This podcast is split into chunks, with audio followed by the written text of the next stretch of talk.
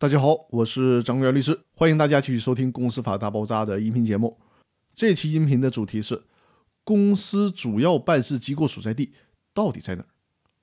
在上期音频里面，我跟大家讲到，解散公司案件和公司清算案件都是由公司住所地的人民法院管辖。有人可能会说了，这个简单呐，就是公司住所在哪儿就去哪个法院立案呗。但是现实往往是复杂的。我们先来看看民事诉讼法意见的第四条的规定：法人的住所地是指法人的主要经营地或者主要办事机构所在地。听到这儿是不是有点懵了？在实践当中呢，根据主要营业地来判断公司住所地是有一定困难的。比如说，一个公司在多个地方设有分公司，究竟哪个才算是主要经营地呢？很难判断，而且很容易产生不必要的争议。公司法明确规定。公司以其主要办事机构所在地为住所。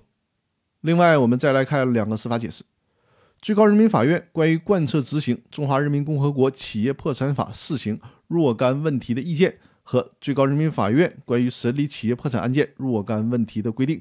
在这两个规定当中呢，将债务人的住所地仅局限于主要办事机构所在地，而没有同时采取主要营业地的提法。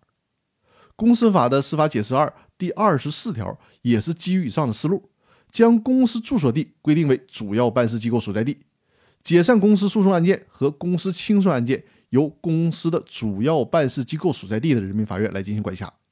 如果公司办事机构所在地不明确，也不用愁没法立案。